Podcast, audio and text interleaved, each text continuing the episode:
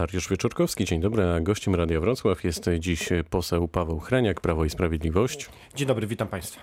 Zaczniemy od regionu, panie pośle. Kto zastąpi Michała Bobowca w zarządzie województwa? No, zgodnie z umową e, koalicyjną jest to e, e, oczywiście decyzja koalicjanta, choć decyzja, która jest konsultowana z największym klubem w Sejmiku Województwa z Prawem i Sprawiedliwością. Kto to ja, będzie? Ja myślę, że za tydzień dowiemy się. Prawdopodobnie 25 będzie sesja Sejmiku, na którym na której to zostanie powołany nowy członek. A kogo pan stawia?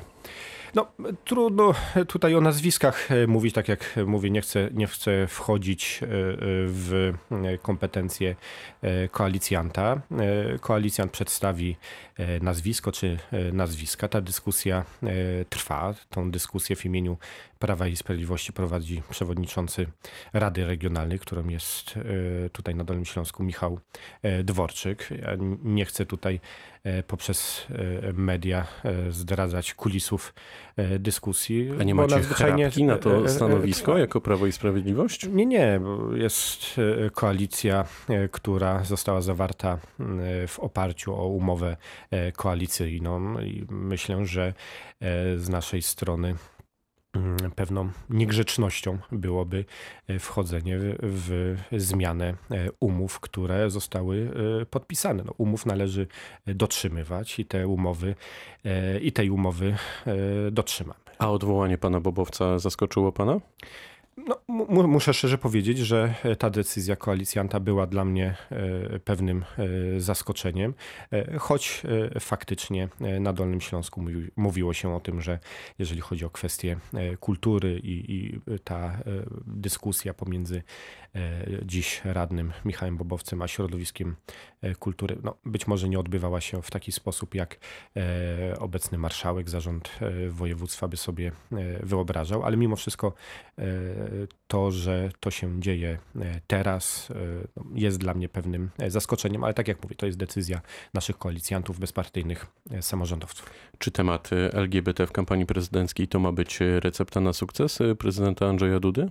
Nie, to jest jeden z tematów, który pojawia się w tej kampanii. Myślę, że temat istotny i ważny. I ideologia LGBT jest ideologią, która dziś bardzo mocno próbuje wejść e, w nasze e, życie codzienne. Ja uważam, że. No właśnie, to zatrzymajmy się tu na chwilę, panie pośle. Czy to jest spór w tej debacie publicznej o ideologię czy o LGBT? Myślę, że przede wszystkim o ideologię, a częścią ideologii jest LGBT. Tutaj bardzo mocno chciałbym podkreślić, że naszym przeciwnikiem jest ideologia LGBT. Absolutnie naszym przeciwnikiem e, nie są osoby e, e, homoseksualne. Tutaj nie ma, nie ma absolutnie żadnych takich intencji. Jeżeli ktoś mówi, że próbujemy wejść w konflikt z osobami homoseksualnymi, opowiada nieprawdę. Naszym przeciwnikiem w dyskursie jest ideologia LGBT, którą ja osobiście uważam za ideologię, e, która ma e, swoje korzenie w marksizmie chociażby. To jest taka ideologia, która próbuje stworzyć nowego człowieka w oderwaniu od dotychczasowej tradycji, od dotychczasowych podmiotów społecznych i w, tej, w tym kontekście uważam ją za szkodliwą. Myślę, że to jest ważny temat, który powinien również być dyskutowany w czasie e, kampanii. Gdzieś w tym wszystkim umyka, e, myślę, bardzo ważny wątek e, dla wielu Polaków, czyli związki partnerskie. Co prezydent Andrzej Duda myśli w tej kwestii? No, przede wszystkim chciałbym... I Prawo i Sprawiedliwość. E, przede wszystkim chciałbym przypomnieć o e, Konstytucji, artykule 18, e, który mówi, że małżeństwo to jest związek mężczyzny i kobiety.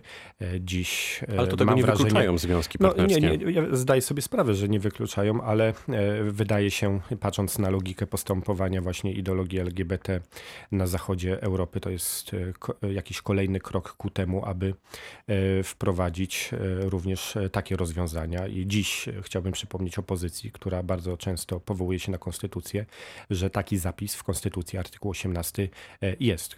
Opozycja Zawsze lubi... go można zmienić. Opozycja lubi czytać konstytucję i na nią się powoływać, ale mam wrażenie, że tak czytają co, co drugą e, linijkę. E, jeżeli chodzi o związki partnerskie, dziś bardzo wiele kwestii związanych z takim codziennym życiem osób homoseksualnych można, można rozwiązywać na fundamencie prawa cywilnego pomiędzy zawarciem umów, które regulują chociażby kwestie związane z dziedziczeniem. E, jeszcze raz to powtórzę, e, naszym przeciwnikiem e, nie są osoby homoseksualne. Mamy dużo zastrzeżeń co do ideologii LGBT, bo uważam ją, moi koledzy, za ideologię szkodliwą i zresztą taką obcą polskiemu społeczeństwu. Gdyby miał pan wymienić w dwóch zdaniach takie trzy najważniejsze punkty programu prezydenta Dudy, to co by to właściwie było? No, przede wszystkim. Co się powinno przebić? Przede wszystkim rodzina to jest e, to, co pan prezydent bardzo mocno e, podkreślał e, do tej pory poprzez pięć ostatnich lat i tak naprawdę większość aktywności i pana prezydenta i obecnego rządu jest skierowane na wzmocnienie rodziny, ale to i dzieci, ale też pamiętajmy o seniorach. Drugi punkt, który myślę, że jest niezwykle istotny, to jest bezpieczeństwo zewnętrzne. Prezydent ma tutaj bardzo wiele do E, powiedzenia. Chodzi przede wszystkim o e, obronność, ale również o e, politykę zagraniczną. Ogromne sukcesy, jeżeli chodzi o sojusz ze Stanami Zjednoczonymi, ale też Trójmorze. Pamiętajmy o tym, że tworzymy mocny sojusz z państwami Trójmorza pomiędzy Adriatykiem a Bałtykiem. No i trzecia rzecz, którą myślę, że warto uwypuklić, to inwestycje. Inwestycje, które mają rozruszać naszą gospodarkę, duże inwestycje, chociażby związane związane z centralnym e, portem lotniczym czy e, przekop e, Mierzei Wiślany. To są projekty, no, które można porównać chociażby z budową Gdyni w, dru w II Rzeczpospolitej. W ostatnich dniach coraz częściej w mediach pojawia się informacja na temat wprowadzenia stanu wyjątkowego i odłożenia wyborów prezydenckich na kolejny termin. Czy pan się może odnieść w jakikolwiek to sposób? Są, to są oczywiście bzdury, y, y, y, kłamstwa, fake news, który jest puszczany po to, żeby, nie wiem, straszyć. To już było wczoraj i przedwczoraj ta informacja.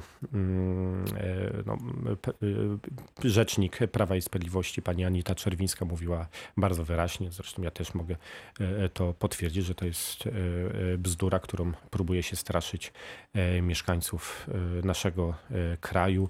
Wybory, wybory, wybory się odbędą, Polacy wybiorą y, prezydenta i kto by to nie był, no, to zostanie ten wybór Polaków uszanowany. Ja tutaj absolutnie innej ścieżki nie widzę.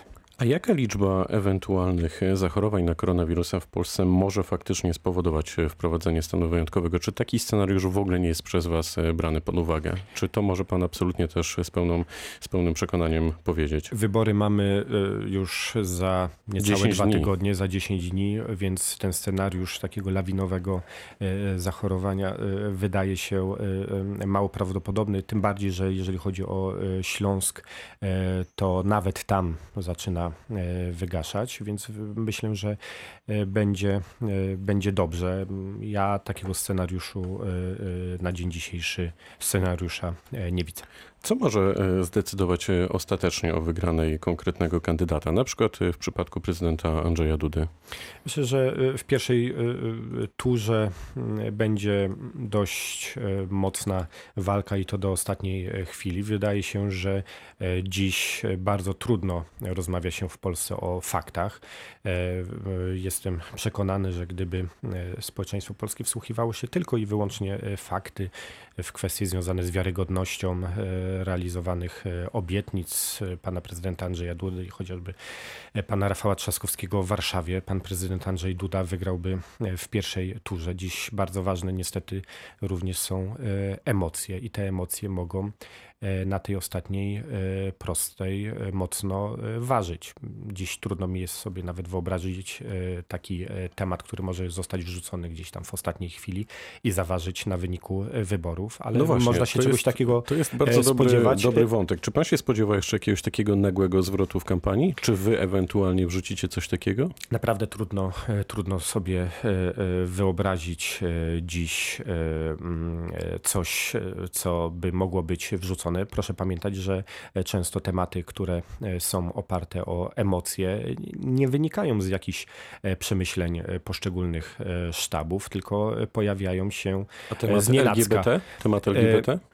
E, cho, chociażby to, to, to, to nie jest temat e, główny i przekaz e, główny dzisiejszej kampanii pana prezydenta Andrzeja Dudy. Głównym przekazem kampanii pana prezydenta Andrzeja Dudy jest wiarygodność. To, co udało się zrobić przez pięć lat i to, co zamierzamy zrobić przez kolejne, ale w oparciu o, o fakty. No, to się pojawia trochę z nienacka, trochę z boku i, o tego typu kwestiach mówię, mówiąc, że na ostatniej prostej mogą się pojawić jakieś tematy e, związane z e, emocjami. A tutaj bardzo ciężko jest rozstrzygnąć, na czyją korzyść to będzie mm, działało. Na czyje poparcie mógłby liczyć prezydent Andrzej Duda, gdyby doszło do drugiej tury? Jak pan sądzi? Ja myślę, że wszystkich e, tych Polaków, którzy e, myślą właśnie racjonalnie, nie myślą e, emocjami, tylko zrobią sobie taki rachunek sumienia, jak wyglądała Polska 5 lat temu, w roku 15, jak wygląda Polska w roku 20. Niech przed podjęciem decyzji, na kogo będą głosowali w ewentualnej drugiej turze, sprawdzą, ile zarabiali wcześniej, ile zarabiają dziś. Niech sprawdzą kwestie związane związane z poziomem e, bezrobocia, z inwestycjami, które się pojawiają, z drogami, z e, kwestiami związanymi chociażby też z, z ekologią e, i podejmą decyzję. A czy możecie liczyć na przykład na wsparcie konfederatów?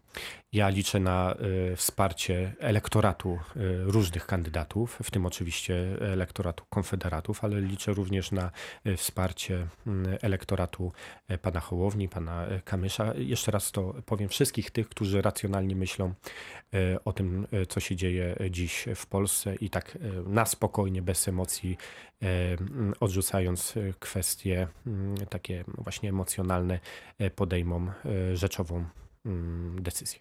Paweł Hreniak, poseł Prawa i Sprawiedliwości, był gościem rozmowy Dnia Radia Wrocław. Bardzo dziękuję za dziękuję spotkanie. Bardzo. Pytał Dariusz Wieczorkowski. Dobrego dnia.